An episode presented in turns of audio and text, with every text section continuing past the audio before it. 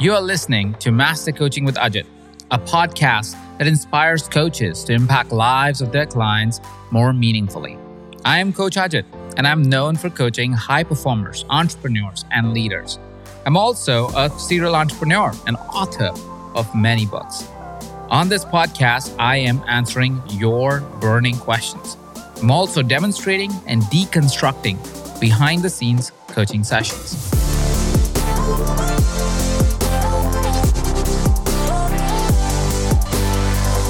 I've always had these questions. I'm glad I get to ask it now. I've seen you take your clients to gorgeous places, Yeah. like Bora Bora Yeah. being an example, but it's, that's not the first time you've Mm-mm. done an exotic location. Why do you think it's so important in your coaching to host retreats at such? I think you've recently done a deal with like Four Seasons, Mm-hmm. something like that. So why is it so important according to you? Well, it's funny. When I first started my coaching business, my coach told me I wasn't ready to host events. And I was like, screw that. I'm going to move forward with my vision. And so I started hosting events at luxury locations. So the Ritz in London. And it was a big deal to sign a contract like that. And I had 13 people in a program and they all came. And everyone kept telling me, you know, I don't feel like I'm worthy of being in this room. I don't feel like I've ever been in a room like this. And so I started to see that even stepping into the room was a huge shift for them and just massive transformation because it showed them what was possible and it helped them shift something in their mind around what they could achieve for themselves and the type of room that they were born to be in. And even some of our programs, you know, we had people in the US and they would sign up for these programs and there were events in London. And even just getting a passport for the first time, taking an international flight, like it was a huge deal.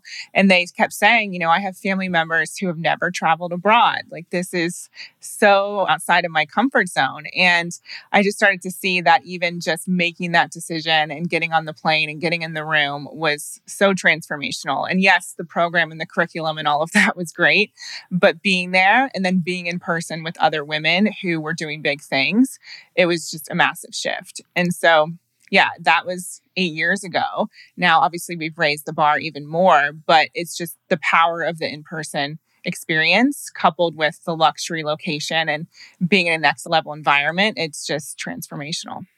So I kind of thought that would be the reason, Yeah. but, but I want to kind of elaborate that because I feel like so the first shift happens even when they sign up in a Mhm. way. Yeah. Like oh, the yeah. shift has already happened because they go, oh crap, this is the most exotic thing I've ever done for Yeah. myself. Let's just say that way. Maybe even the most expensive thing I've done for Yeah. myself. Why do you think people find it so hard to invest in themselves that way? I think, you know, I always say it's never about the money. And of course, we could say, you know, the money's not in the bank account, whatever, but you will Mhm. create the money for the thing that you want. And so, Say that again. That's I think super powerful what you just Yeah. said. it's never about the money. You will create the money for the thing that you really want. We see it in our lives all the time. Like how many people stretch themselves to pay for their kids' tuition or whatever it is. But then when it comes to us, all this fear comes up and this lack of being worthy. And so we hold ourselves back. And so it ultimately is about the fear, you know? And if someone is, if you get on a sales call with somebody, I always say, you know, it's not about the money. What is actually going on here? You're telling me you want to make a change. And yet in the next breath, you're saying, oh, I don't have the money. Right? Are you really going to let that stop you?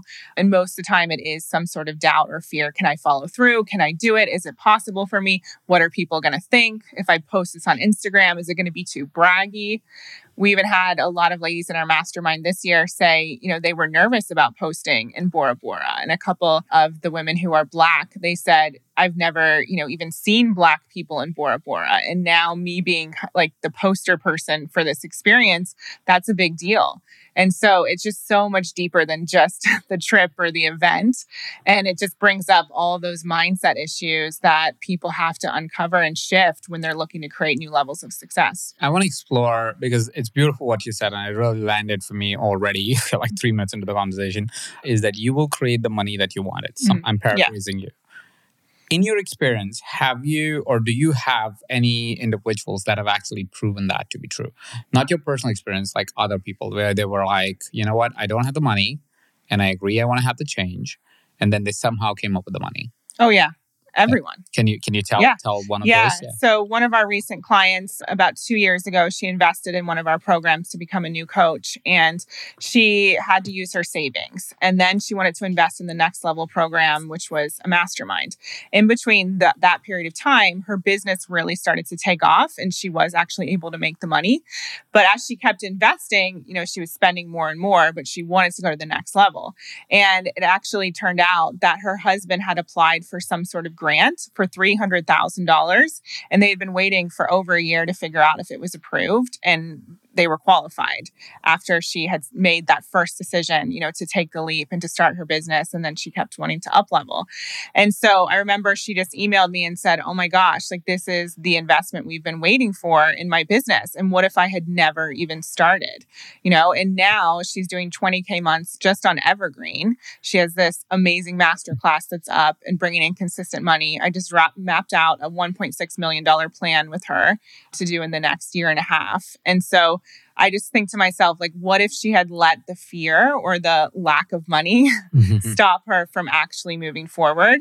She would never have, you know, predicted necessarily that she would get this $300,000 grant and, you know, everything would be taken care of. But so often we're allowing that money fear and the block to stop us from even making the decision.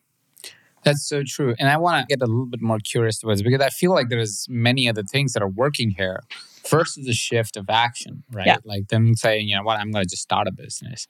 And then, and I don't know if you believe in that. So that's why I'm opening this Oh, yeah. dialogue even in this way, is the energetic shift that happens because now suddenly you've said, hey, I'm going to do this. So a grant that may have been applied many months ago suddenly comes through. There's no logic to prove it. Yeah. There's no logic that says, oh, this is why this happened. It's just energetics of saying, oh, you've opened yourself up to an investment. And so the investment is going to find a way to you. Do you think there's any truth to that? Oh, 100%. And I believe that our desires are really dropped in, and that's what I live by. And so if I have a desire to join a program or go on a trip, I know that because the desire's there, the money is also there. They go hand in hand for me. And so people just need to explore okay, how could I source that? How could I find the funds? How could I pay for this thing?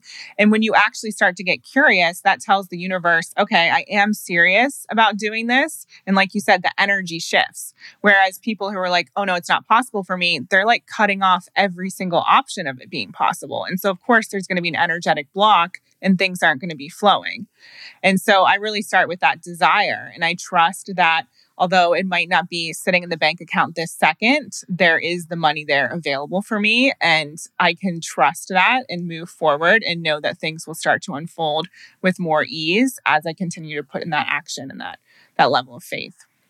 Tell me a little bit more about the desire that you're talking about. If there was somebody sitting right here, you know, one of our Mhm. students, they would probably say, Oh, I absolutely have a desire to be the most successful version of myself. Yeah. I absolutely have that. But clearly they're not taking action towards it, or some of them are not. Not Mhm. everybody's like that, but some people definitely struggle to be able to do what needs to be done. What does desire really mean? How do you express it? What is it that somebody that may be listening to this conversation saying, All right, seems like you're talking about some of these big things. Yeah. What does it mean practically? What does desire mean? And how does it look like in life? Yeah. So desire could be something as small as I want to wear this outfit today or I want to go to this restaurant. And how often do we cut ourselves off and think, oh, it's Tuesday. I can't go to a restaurant tonight. Like I need to stay in or I don't have the money or whatever. And when you start practicing with desire and you just tune into what's calling you and you start to trust yourself, then you can trust yourself more with the bigger things. So I'll give you another tangible example. When I was uh, back in 2008, I decided not to go to grad school and I was all set. I got into Northwestern. I was literally driving there and I had this feeling in the pit of my stomach that that was not the right next step for me. So I turned the car around and went back to Ohio. And we can dig into the story more. But I found out a few months later that my true desire was actually to move to London, England, which sounded completely crazy because no one in my family had ever left Ohio and it was so random.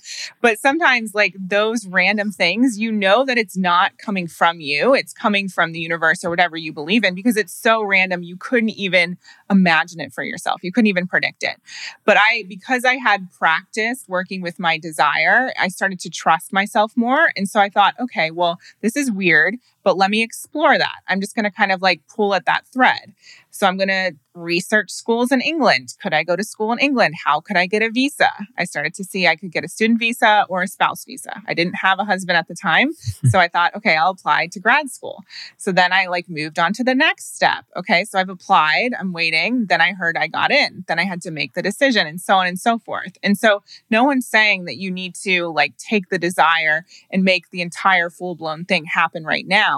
But if at least you start to explore it, and start to develop that trust with yourself, then it'll become easier and easier to follow that and to figure out what the action actually is. And so I always say if you have a desire, but you're not following it, like we really need to uncover what it is that's stopping you. Is it fear? Is it worry about what people will think? Is it not actually knowing the action steps? Which obviously there's an easy solution for that. You know, hire somebody, get on YouTube, all the things that we can do. But ultimately, you know, if you're not moving forward with the desire, you either don't want it enough or you haven't moved past all of those blocks and fears that are stopping you and getting in the way. So, what I'm hearing is that set out whatever that desire is, and it could be anything. Don't worry about how big or small yeah. or whatever that is.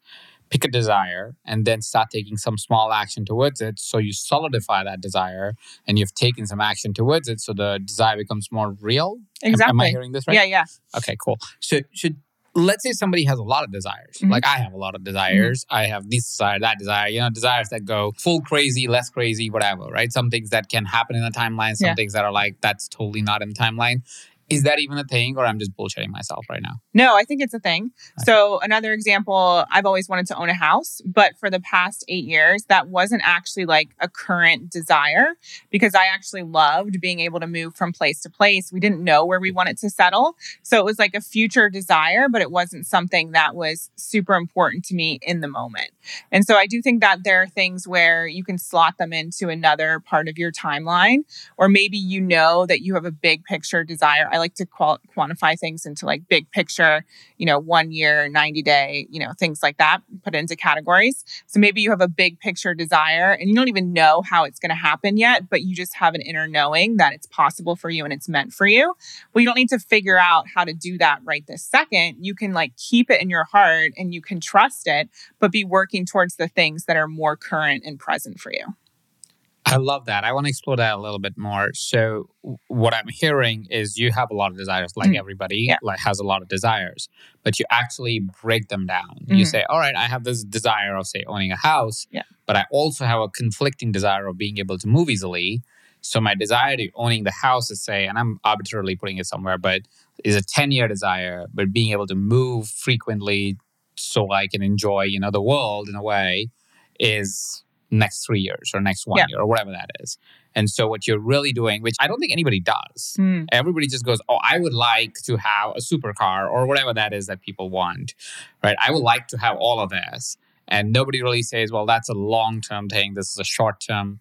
And right while, while you were saying it, like this conflict within the desire too, like owning yeah. a house, wanting to be flexible to move, is is conflicting somewhat. I mean, you can have hmm. many houses and then you can move multiple times, but it's kind yeah. of conflicting if you're trying to get the first house. Is that somewhat yeah. So for me, you know, I never thought about it being conflicting. I was like, okay, this is my current desire, but I know I'm going to desire stability in the near future, but I don't know where I want to live yet. So I'm not even going to worry about it. I'm going to, you know, write it down. I like to write things down, but I'm not going to worry about the how and, you know, what it's going to take to make it happen. And I think that's where a lot of people stress themselves out. Like they don't trust their desires, they make themselves wrong for it. I should want to do things in a certain way. And so why don't I? Or my dreams are too big big. That was mine for a long time. You know, like, why do I want so much? Wouldn't it be easy just to be the school teacher driving a Jetta like everyone else from my high school and, you know, living in the condo? That sounds really judgmental. But at one point, I was like, actually, it would be so much easier if I wanted less right? But then I shifted into, you know what, this is my truth. And I believe that desire is just a calling for you to live your fullest invitation of life, right? Mm-hmm. So, like, we are all so capable of so much more than we give ourselves credit for. And that desire is all about who you become in the process. It's never about like the money or the thing It's who did I become in order to get that? And so I believe that it really is a part of us and it's calling us to become our fully expressed self. And so just trusting that even if the desire feels massive right now, you can trust it and own it, but you don't need to work towards it this very second or have a specific plan. Amazing. Can you break down that desire process to whatever? I, I yeah. don't know if you've ever taught that. I'm just saying it because it's interesting to me. And I think yeah. it would be interesting for everybody to listen on how you go, oh, this is how I'm really thinking about it. I mean, you gave kind of some footnotes yeah. around it. Let's say if you were to guide me through, hey, Ajit, mm-hmm. I think you have a lot of desires. This is how I would do it. Okay. What would that process look like for you? So, yeah, first of all, we would just do a brain dump. So, think about everything that comes up for you on a regular basis around what it is you really want. So, is it uh, house in Chicago? Is it like more flexibility in time off? Is it a next level certification? Like we would start with business stuff most likely, and then we would move into personal. So I would have you list out all of that and just do a brain dump. And then we would look at the different categories of desires. So is this a right now desire? Just, just yeah. the brain dump is like I sit down for 30 minutes and yeah. write down everything, or yeah. do you want me to take days? Some people are very connected to their desires. So mm-hmm. it comes quick. Other people need to take more time. So I'm glad you asked. And another thing you can do is if, if your desires aren't coming to the forefront, you can actually look at who inspires you or even who makes you jealous. So we all know we're scrolling through Instagram or whatever, and we're getting these sort of triggers or people activating us. And maybe it's somebody taking a trip or whatever it may be, building a business, and you start to feel, you know, that feeling of jealousy. That can also be showing you what it is that you actually want for your own life. So be the observer of what's coming up for you, whether it's the positive or the thing that's creating that jealousy. And if it's not easy for you to create this list, take as much time as you need and just start adding to it on a regular basis as you start to uncover certain things. So that's what I hmm. would do first. Okay, cool. So what category do you think you are? I think I'm more managed there just because I think that's like you said, we yeah. start there. But I think if I have to think about desires, more probably physical health related desires probably okay. are what what I'm more curious about. Yeah. Yeah. And you could even do like for people who have relationship desires, we could categorize them even more than just personal and business as well yeah. to get really granular. Yeah. Is there any categories that you have? Like um, a preset categories or you just go free free flow? I go free flow, but I feel like this is mm. also like a really personal process. And if you feel like categories would help you, or even if you want to do a desires list with your partner or, you know, someone in your life, that could be a really cool activity as well. Mm-hmm. So I would make the categories and then I would get clear around what are the top things that are most important to you right now and just start to break it down into different time frames. And like I said, I like to look at, I mean, sometimes I'll, I'll, do monthly desires, but I like to look at like 90 days and then a year and then five years. And then anything beyond five years is normally, normally big picture because mm-hmm. I don't know necessarily where to slot it in. But for me, I just like to know that it's on the list. Otherwise, it feels like it's too floaty and it's not, doesn't feel like it's real. And I think that's what happens to a lot of people who have massive goals. It's almost easier to have bigger goals because they're so far off in the future. And it's almost like you convince yourself, I don't have to do anything towards that right now. And I know that I just said that a few minutes ago, but at least if it's written down, that feels a bit more finite, at least for me and then i can start to see like how the puzzle is fitting together and every you know few months or however what you want to do this maybe it's in every december you can reevaluate this and shift things around mm, Okay, so you decide, you do a brain dump, and then you categorize. You go long term. Is anything that's five years or over? Yeah. Rest you compartmentalize as ninety days in a year. Is that yeah. is that what you said? Mm-hmm. Okay, yeah. cool. So now, question: Say I chose a ninety day desire, and I didn't get it. Mm-hmm. Yeah. How do you resolve that? so how do you work through that? First of all, I would say once you have your different time frames, ask yourself like is this actually possible for me? And I think the reason why people like working with me is because I do a lot of mindset work. I believe in energy and I love, you know, all the spiritual stuff, but there's also an element of like I don't like to use the word realistic, but I'm going to use it here. There's an element of like, let's be realistic. If you want to build a million dollar business and you've never done that before, let's not put that in the 90 day time frame because that's probably not enough time. So I don't actually believe that people understand how to goal set most of the time. And so if you feel like you aren't reaching your goals on a regular basis or your desires, then take a look at like, did I actually not give myself enough time? Was I not prepared enough? Was I not committed enough? And just be the observer of the experience And then you'll have more information to go off of. And you can say, you know what, actually, in order to get stronger, gain muscle, or whatever, it's going to take me more than just 30 days. So I want to add an additional 60 days to that and make that my 90 day goal. So I think it's just also being flexible with yourself and also realizing that things can happen much quicker than you expected. And I know that sounds like conflicting advice, but I'm just more open. I'm not attached to like everything being perfectly lined up because there are things that have happened much quicker for me and there's things that have taken longer, but in the end, that was better for me. So there's also like kind of infusing a level of trust in the process. Yeah, I think I like that. I think that we say it in our training as well, where we say, think of your goals as your compass. Mm-hmm. They're not the ship.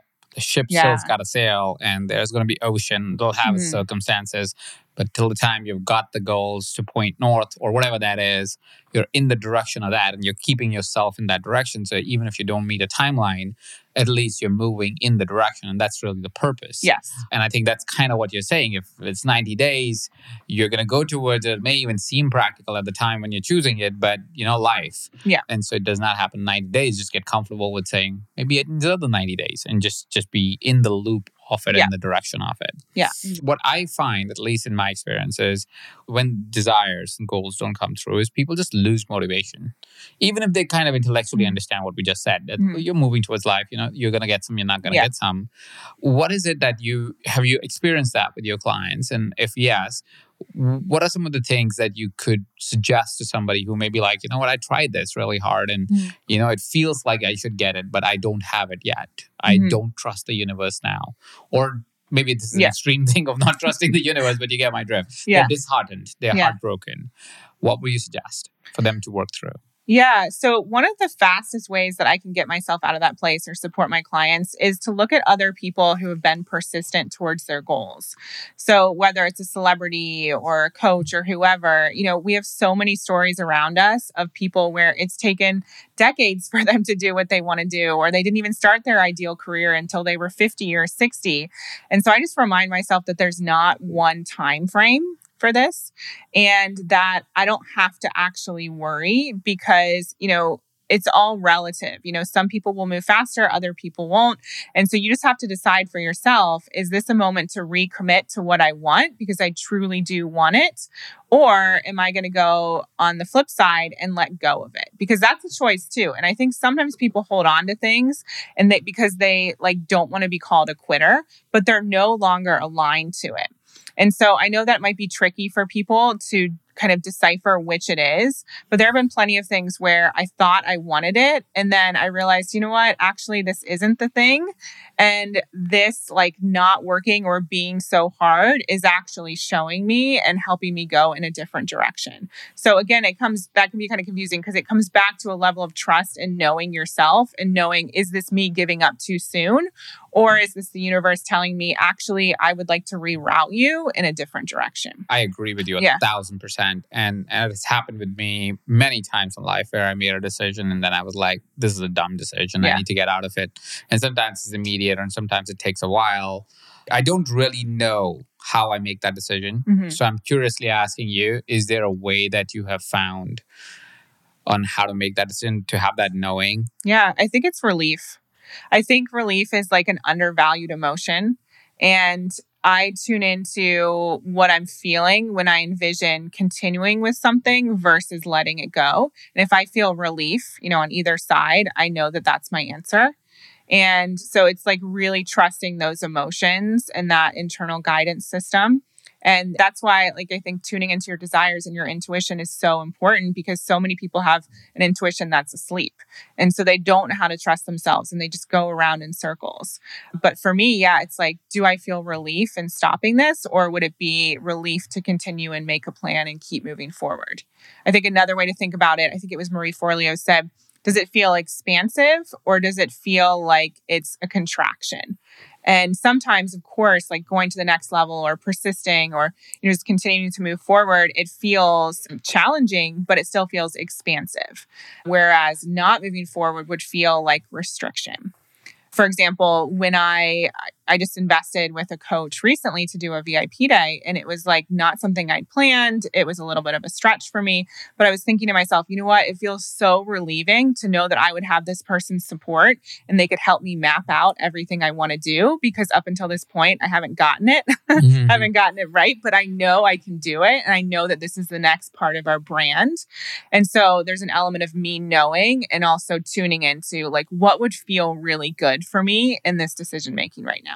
That's a great measure. Just relief. Feel yeah. it in your body, feel it in mm-hmm. your soul. If it feels expansive, do it. If mm-hmm. it doesn't feel expansive or it feels contractive, yeah. like you said, maybe it's time to call it. Yeah. And that's absolutely okay. Yeah. I think there's this tremendous amount of comfort in knowing that you can say no, even if you've said oh, yeah. yes once. Totally. I mean, yeah, I spent four years getting a psychology degree, and I'm sure that I used that to a certain extent in coaching. but I was talking to my dad the other day and just thinking, like, what if I had persisted in going to grad school and spent another three years of my life getting the degree, not moved to London, you know, all those things that I did that were truly just trust walks.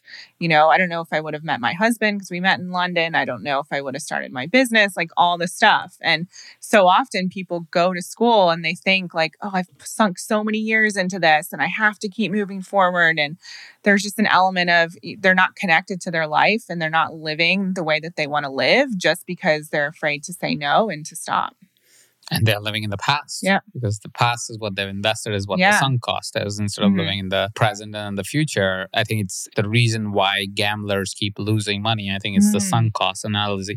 They have yeah. a whole theory around it, but basically that's why people who should quit on the gambling table don't quit.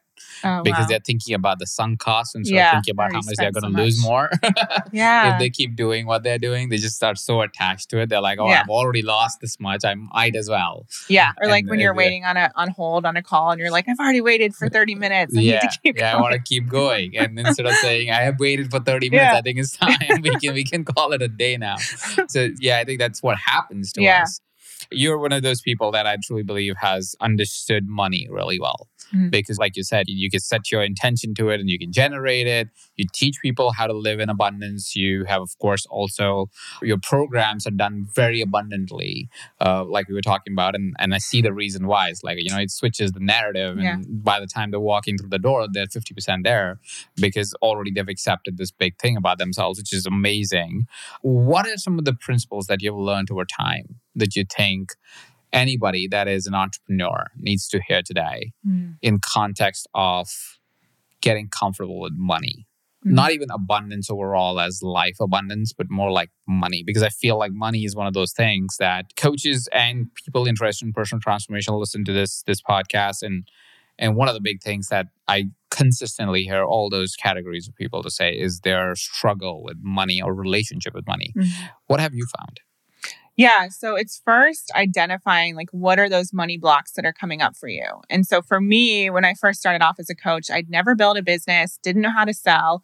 I found myself getting on all these sales calls and just like people would tell me they wanted to work with me, but then the next breath they would say, Well, I don't have the money. And that would be the end of the conversation. I didn't know how to dig deeper and I wasn't taught that it was okay to even talk about money or to broach the subject with someone who was essentially a stranger.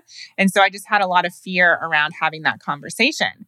And so I started to work with my own coach and identify what my money blocks really were and what my money programming was. And so I really think that's the first place for people to start.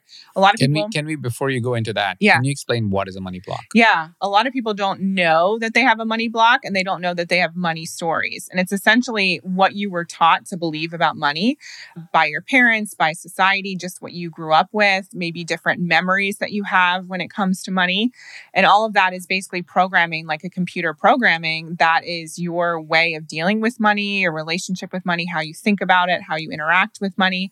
And for most people, you know, there is an element of, scarcity around it's hard to make money, it's not possible for me. Maybe you grew up with a family that didn't have a lot of money and so you don't see yourself as being able to be wealthy. I know, you know, I grew up with entrepreneurs all around me and so I had this belief that I could make a lot of money. And when I started my business, I wanted to make six figures and then I wanted to make seven figures and all the things. But my husband didn't grow up with an entrepreneurial family at all. And so him getting a raise and making 40 grand a year was like a massive thing. And even, you know, a few years ago, he was like, you know what? I never thought that I would be making this amount of money. It just wasn't even on my radar. And so he had to do a lot of work to even generate the belief that he could do it. And so that's where most people are when they start a business. And you have to tune into like, okay, do I avoid talking to my clients about money? Do I avoid raising my prices? Am I worried about selling? Do I have this belief that if I'm helping people, I shouldn't be paid well? you know, mm-hmm. all these things. So, really just observing, just like you were writing down your desires, write down the stuff that comes up for you on a regular basis around money and start making a list of all the harmful thoughts that mm-hmm. are holding you back from creating the reality you want. And what what does one do with those thoughts? Yeah. Once they're written so down? yeah, once we identify them, then we work on shifting them. And for most people, like we need to take it step at a time.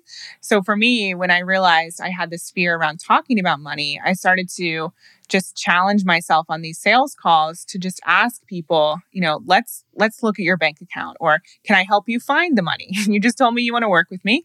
Let's look at how we can generate the money. And of course, that's a really difficult question to ask. I must acknowledge you to be able to ask that. So thank you. Yeah, that's great. Yeah, go on, keep going. Yeah. Yeah. Well, I had this period of 54 people saying no to me on sales calls. And I was like on a call with my coach. I was like, this is not working. And then I realized I was basically just saying, like, okay, no problem. You know, thanks for your time. Bye. And that was the end of the call. And so I realized it was actually my duty to have a conversation with them about money because they were telling me they wanted to change their life. And if I was ending the conversation then, I wasn't actually helping them. They had more than enough people in their life, you know, who would adhere to the belief that it wasn't possible for them and would, you know, continue to say, oh, just play it safe. You don't need to do that. Like, just enjoy your life. And so I wanted to be the person that would challenge them in that and support them in getting the results they wanted. So, yeah, one of the first questions I started with was, you know, how can we find the money? Let's let's make a plan. And I actually had this little PDF of 20 ways that they could find the money. And so we would go through that live on the call and just say, you know, do you have uh, a family member where you could borrow the money? Do you have something you could sell? Do you have a credit card? Like all the things. And a lot of the time, people actually had the money. Maybe it was savings or 401k or whatever. And they weren't even allowing themselves to go there and thinking about using it. And that is programming. If we think we need to keep money in a savings account for a rainy day versus investing in a business, like that is programming and that's going to hold you back every day of the week week, right? And so having a different perspective on money was the thing that helped me support other people in doing the same. But I had to work on myself first. So getting over the fear of even talking about money. And when I started to see, okay, this is just a conversation, just like any other conversation, it doesn't need to have all this weight or this negative connotation around it. I could just talk to them about their finances. That started to work and people started to sign up with me and things started to shift. Then, even, um, one of my coaches talked to me about confidence with money. So a lot of people think when they work with me, I'm going to tell them to raise their prices. And I do ultimately, but I'd rather you feel confident about what you're selling first because there needs to be an energetic match. So at the time when I was going through all of these trainings, my coach told me to split my prices in half. And I was only selling a 90 day package. It was $3,000 and she wanted me to sell it for 1500. I was like, that's crazy. That's so cheap.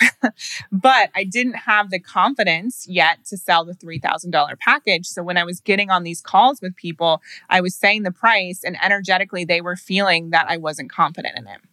So when I lowered it, it shifted everything. And I was like, this is the best thing since sliced bread. I didn't have needy energy. You know, I was just putting it out there, take it or leave it. And so it was a different sort of vibe. Ended up selling 10 of those. And that was one of my first big months. And I was able to leave my nine to five job. And so, anyway, these are just my like personal examples of some of the things that I had to start to transform. So I think you just pick a couple and then you start to look at, okay, how can I start to shift that? Is it, working with a mentor on transforming this? Or is it raising my price a little bit? Or is it lowering my price? Is it just asking my clients, let's have a financial conversation? Let's talk about your bank account. Let's see how you can make the money, right? So there's always something we can shift. That's so true. And, and, I love the money confidence. I've never said it in that way, but I think that's absolutely so very true for anything that we do. Yeah. Is because if we don't believe that the number we are putting out there, the package we're putting, the program that we're putting out there, if we don't believe it works, yeah, it's not going to work. It's not going to actually get a yes. And if it does even get you a yes, it's probably going to end up in a refund or some sort of Right. situation because you're just not in integrity with yourself. Yeah. And so you need to work up to a price. Mhm. I remember when I started coaching first, my price was to work with me was $10,000 a year. And $10,000 a year was like huge. I was Yeah. like, holy cow, 10, who nobody's paying me that. And I was going to work with them for 40 weeks out of that. Wow. So every week, pretty much every week, 40, 45 weeks, something like that. Uh, but basically every week, except a few holiday weeks, it was just like, you know, we're going to be working. And that was it. I was like, yeah, it's like a lot of money until I met someone who, while I was sitting down and I, I, I said that price to them, they said, What are you doing? And I thought, Oh shit, this person's saying it because I'm charging Yeah. too much. It was like, No, what are you doing? That's just way too cheap to work with you or anyone for a whole year for 40 weeks. That's not even like, I think it wasn't even calculating to $200 an hour. I don't remember what the price, how much it was calculating, but it was just insane yeah. for what I was going to do. It was like, what are you doing? Like, you, that's not a pricing. You could do better. And so I was like, you know, oh, if the person's willing to play, I'll play. And I made it 15. And then they still said, what the hell are you doing? And I was like, all right, I'm going to do 20. And then they were like, what the hell are you doing? And at this point, I was like, this guy's just fucking with me. Like, there's, there's no way he's actually paying like Right. more than twice. And he actually means this. This is just him pranking me, you know? And so I said 25. And he still said, What are you doing? But he said, I'll give you the check right now. But this is terrible what you have as pricing. And that's where I learned it was all about me on how much I could Mm. charge. It has very little to do with the person Mm. because I had sold that price before.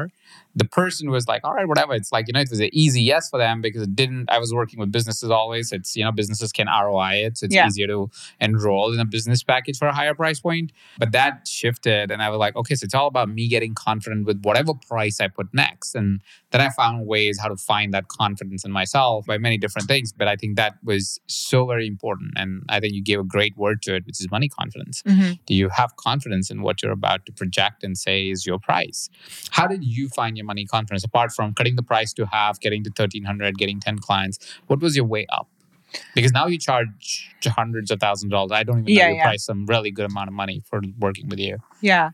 Yeah. So it really was just like splitting the price in half. And then when I saw that people would actually pay for that, then I got the skill set as well. And I started to learn more about coaching my clients. My skills improved. I got testimonials. There were more results. There were more people talking about me.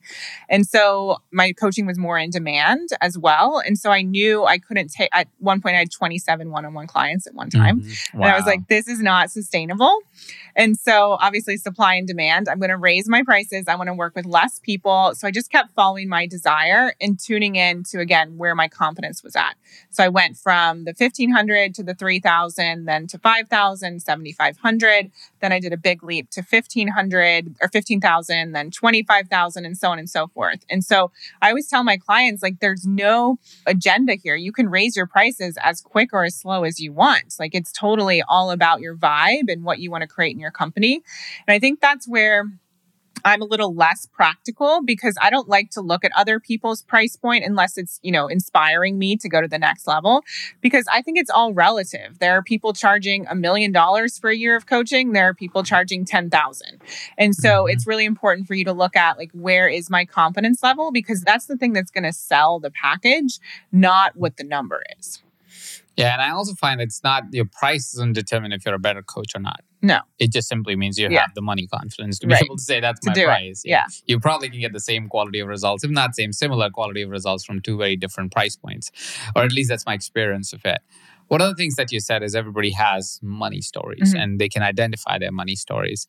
And what is the money story that you found when you have, apart from the money confidence, that a person has in context of being able to say that they want money for their services. That otherwise may feel like, oh, this is a service I'm helping people. I shouldn't Mm. charge for it. Well, I think that's where this is all kind of coming full circle. You go back to your desires. And what I realized was if I was charging $1,500 for 90 days, right, and I had a certain amount of time, and that would not add up to me reaching my six figure goal unless I was like working nonstop. So I think you have to get clear around what are your desires for your life, and that includes your financials. And really ask yourself is this a business model that's going to get me to that goal? And so I like to map out, you know, all my different financial goals and then different scenarios of packages. You know, does offering we're offering retreats next year, does offering two retreats feel really aligned or do I want to offer four? How does that work with my budget? How does that get me to my financial goals? Does that feel good personally? And so just tuning in to what the desire is and does your price point align with that and what it is that you're selling? Because I think that also comes back to like realistic goal setting. Do you have the vehicle, the business or the thing to reach that goal? Or do we need to redesign it? Do we need to up the price point? It's so crazy to me, but a lot of people aren't like crunching the numbers, so to speak. They're just like charging and not looking at what it's going to take to reach that financial goal. And then, of course, it's not like a, a goal that's grounded in truth because you just pulled it out of thin air. And so I think we need the data and the emotion to go together. That's amazing. So, what I am hearing as you say that is that you start with the energetics, which is the desire. Mhm. Then you get pragmatic and practical about it and say, let's make a plan or come Yeah. up with some kind of run the numbers kind of a situation. And so we can make a plan to fulfill this desire. Yeah. And then the actions are kind of going to follow again energetically in the direction for that desire to be fulfilled. Would Yeah. you say that's kind of the map that you're going for here? Yeah, because I often find that a lot of people, it kind of like lights a fire under them and shifts their perspective on their price point when they see, oh my gosh, I'm working 60 hours a week and I'm making $100 an hour. Like, that's not why I started my business. I could go get a job for that. Mhm. And so it actually shifts something in them and they become more confident and more motivated to charge more. And it's like their desire overtakes their fear. Right. The fear before was, oh, I can't charge. No one's going to buy now they're like, oh, yes, you know, I want to have this six figure business or seven figure business. And so the desire becomes stronger and they let go of all the money stuff that's stopping them from raising their prices. Do you think that is a very suggested path? Because what I've heard more often, more frequently from people is they need to get rid of their money blocks first. You're almost saying, yes, and you actually want to focus on desire because there's a big outcome that you will chase. You have action that is in place. So your money blocks are going to go away naturally. Is that what you're saying? Am I hearing this right? Yeah, I like how you phrase that. I think everyone's different, but for me, that was a big, that was my method is looking at Mhm. my desires and what I want. And yes, along the journey, I had to remove some of my blocks and work on transforming them. Like I had post it notes all around the house with like different phrases. I'm a money magnet. I'm wealthy, like all these things. We can talk about that. But ultimately, my desires were kind of like the guide for me. And when I saw, okay, well, to live in London, it's going to cost this much, like I would actually put a, a monetary amount next to all my desires. So Mm. then I could add it all up and see, okay, I have a purpose for this amount of money because money likes a purpose. There's intentionality there. And so if my purpose for my life right now in this year is a hundred grand and I'm charging like pennies and that's not adding up, then I'm not going to be very excited about my business for very long. I'm going to resent my clients. I'm not going to feel as motivated to keep moving forward. And that's going to be an energetic mismatch. I love it. And it, it's also like, while it sounds different than what is a popular narrative, I almost feel like there is, and this is just me like kind of uh, brainstorming even while we are talking, is to say, well, if we focus on what I don't want, don't want, don't want, don't want, well, it's going to be harder to let it go. Yeah. Right. Oh, I don't want this money mindset. Oh, I don't want to be in a scarcity mindset. Oh, I don't want to, Yeah. you know, feel like uh, money is not available to me and all the things that we've talked about. And we talk about it often, frequently. And people say these as like, you know, these are drop notes at this point. You know, Yeah. like you can talk to a coach, like, yeah, I have a scarcity mindset. That's why I'm not making money. But it's almost like we've justified why we would not Mhm. be able to be Yeah, yeah. abundant because of these crutches, if I may call them that, Yeah. which are known as money blocks and so forth. From the point of view of saying, oh, we need to release these Yep. to be able to get somewhere. We have these. This is real. I'm not saying this Mhm. is not real. But what I'm saying is your process seems more interesting to me or different and probably more effective because you're instead of working on what I don't want, you're working on what I do want, which is your desire. Yeah. And you're saying, I want my desire to come true. Here are numbers against it, which I love that process as well. Mhm. It's like, hey, if I want this, I need to have this much amount of money. If I want this, I need this much amount Yeah. of money. Let's total up. What is the sum total that comes out to be? Oh, it's this big amount. Fine, but I know exactly why I want it. Now this is fulfilling my desire.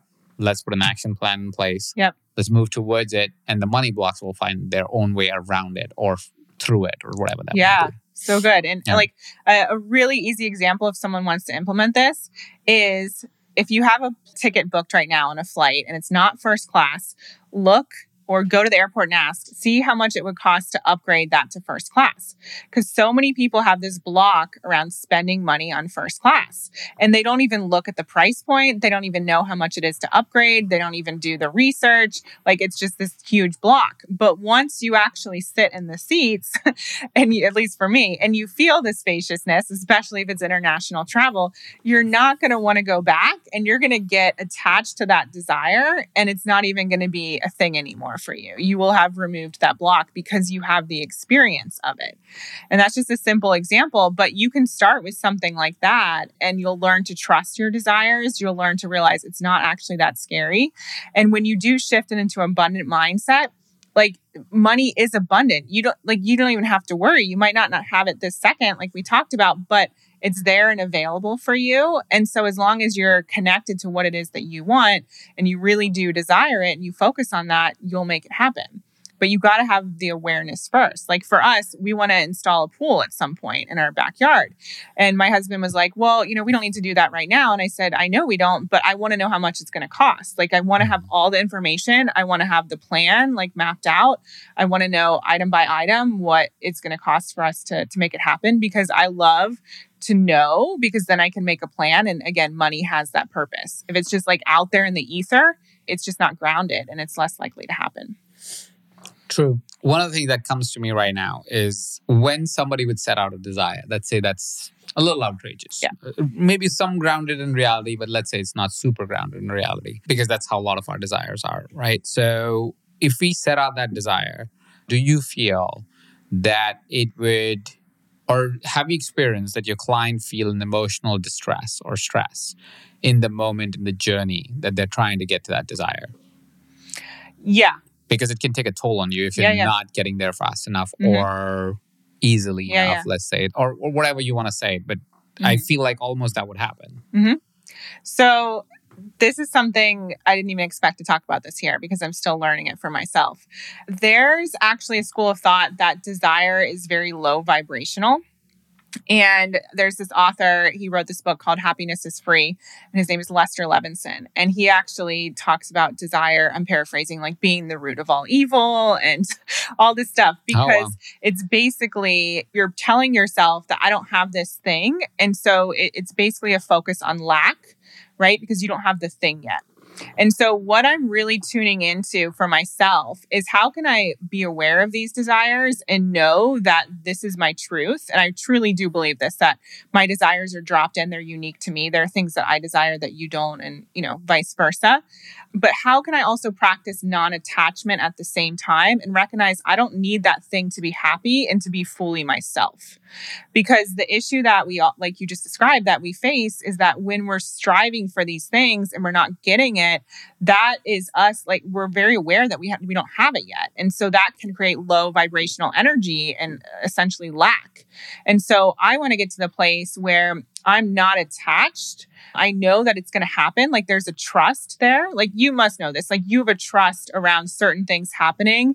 And so you're not even worried about it because it's just like it's going to happen. It- it's an inner knowing. And that's what i want to get to around my desires and not be plagued by this feeling of oh my god it's not happening yet. What's going on? What am i doing wrong? And a, like a lack of trust essentially How do you stay non attached? Is there a practice that you've found that would get you to, okay, this is my desire and I'm not attached for it to not come through?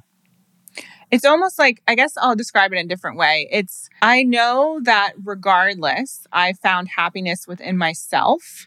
And so I don't need something else to make me happy. And so the focus is the joy. And ultimately, when you're focused on joy and that level of vibration, you're going to attract people and things in a much more rapid way than you would otherwise. And so it's almost like, there's just not any worry there around it happening and me creating what I want to create. And at the same time like like you have an amazing relationship with your wife but you don't need her to feel complete. It's like a bonus because you've done the work on yourself. And that's not saying you don't want an incredible relationship but if something were to happen to her, you would be upset, but like it wouldn't be the end of your life. Right.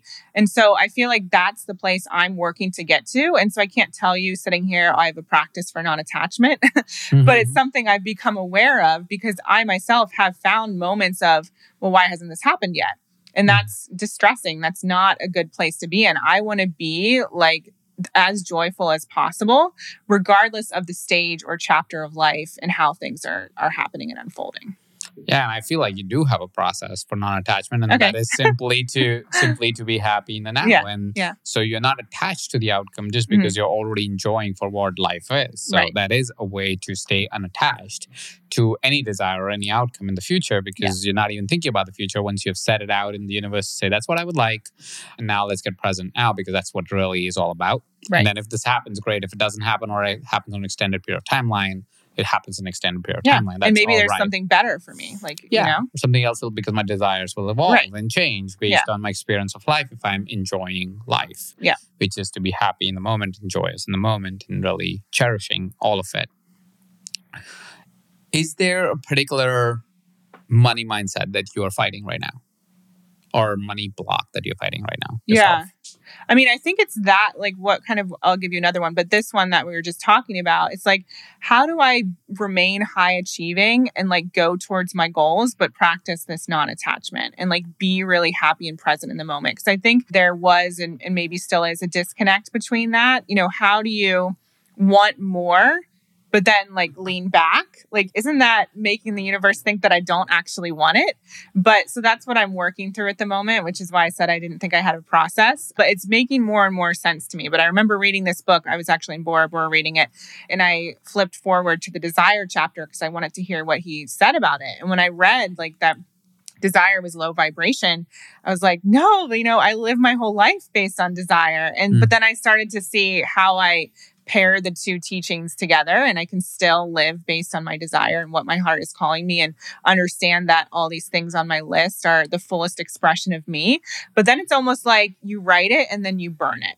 Mm. Right? Like you mm-hmm. just release it and just trust. Because if I'm so attached and I'm like in this place of fear around when it's going to happen, that is very scarcity minded. Mm. And so, actually, the abundant way of thinking is just full trust and knowing that it's going to happen. Like I always knew I was going to meet somebody amazing and fall in love. I, it was just an inner knowing. Mm-hmm. I didn't mm-hmm. have to like work that hard to it for it. And I have an, an amazing relationship, but it was like this inner knowing. So what if we apply that to money and wealth and everything that we want to create and have an inner knowing that we are meant for abundance and actually we already are abundant. And so if we are that thing, then we're going to be magnetic to it even more.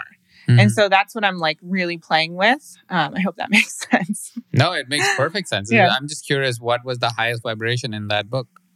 Oh, good question. I think it's um, is it joy?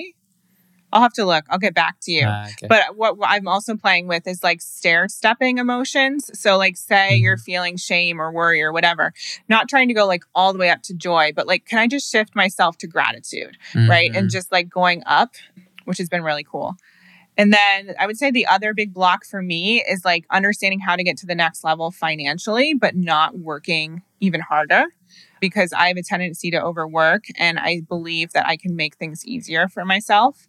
So I've been mm-hmm. tuning into like who are the people who have big memberships or like more evergreen products. And so, how do I build a team so it's not more that's required of me? Because I think there is this money block for a lot of us around more success means I'm going to have to work harder. I'm going to have more things to do. I'm going to have to manage a team. It's going to be like a struggle. I'm never going to see my family. So a lot of people have um, a block around success because they're just worried about what it means. Hmm. What does success mean to you? Now, I would say joy. Mm-hmm. Previously, it would have been a different answer for sure. Like it would have been a amount, like an amount of money in the bank. I would say joy and freedom. You know, just being able to have choice in terms of how I spend my time, the types of packages I sell, like what we do.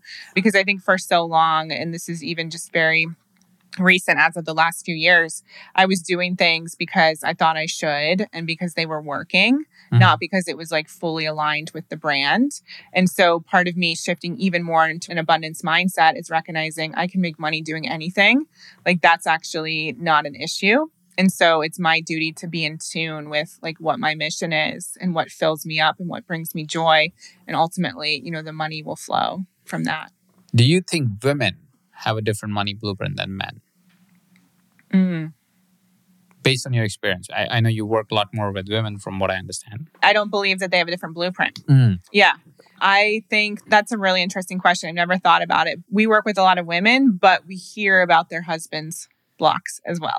I mean, That's why I'm Yeah. curious to hear yeah, yeah. because you have some real data on this. Yeah, yeah. Like no. qualitative. Yeah. No, no. It's it's more like I would say there's different there's certain countries that think about money differently. And I'll just speak to the UK because I'm I'm a British citizen and I lived there for a long time. I'm married to a Brit.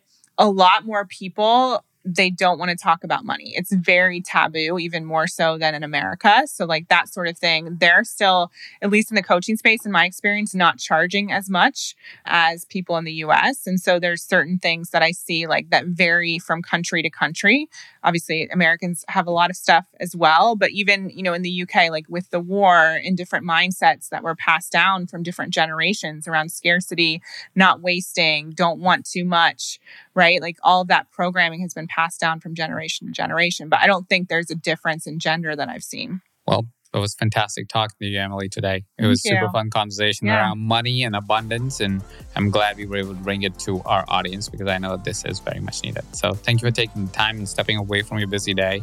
Join us here at the podcast. Thank you. It's been amazing.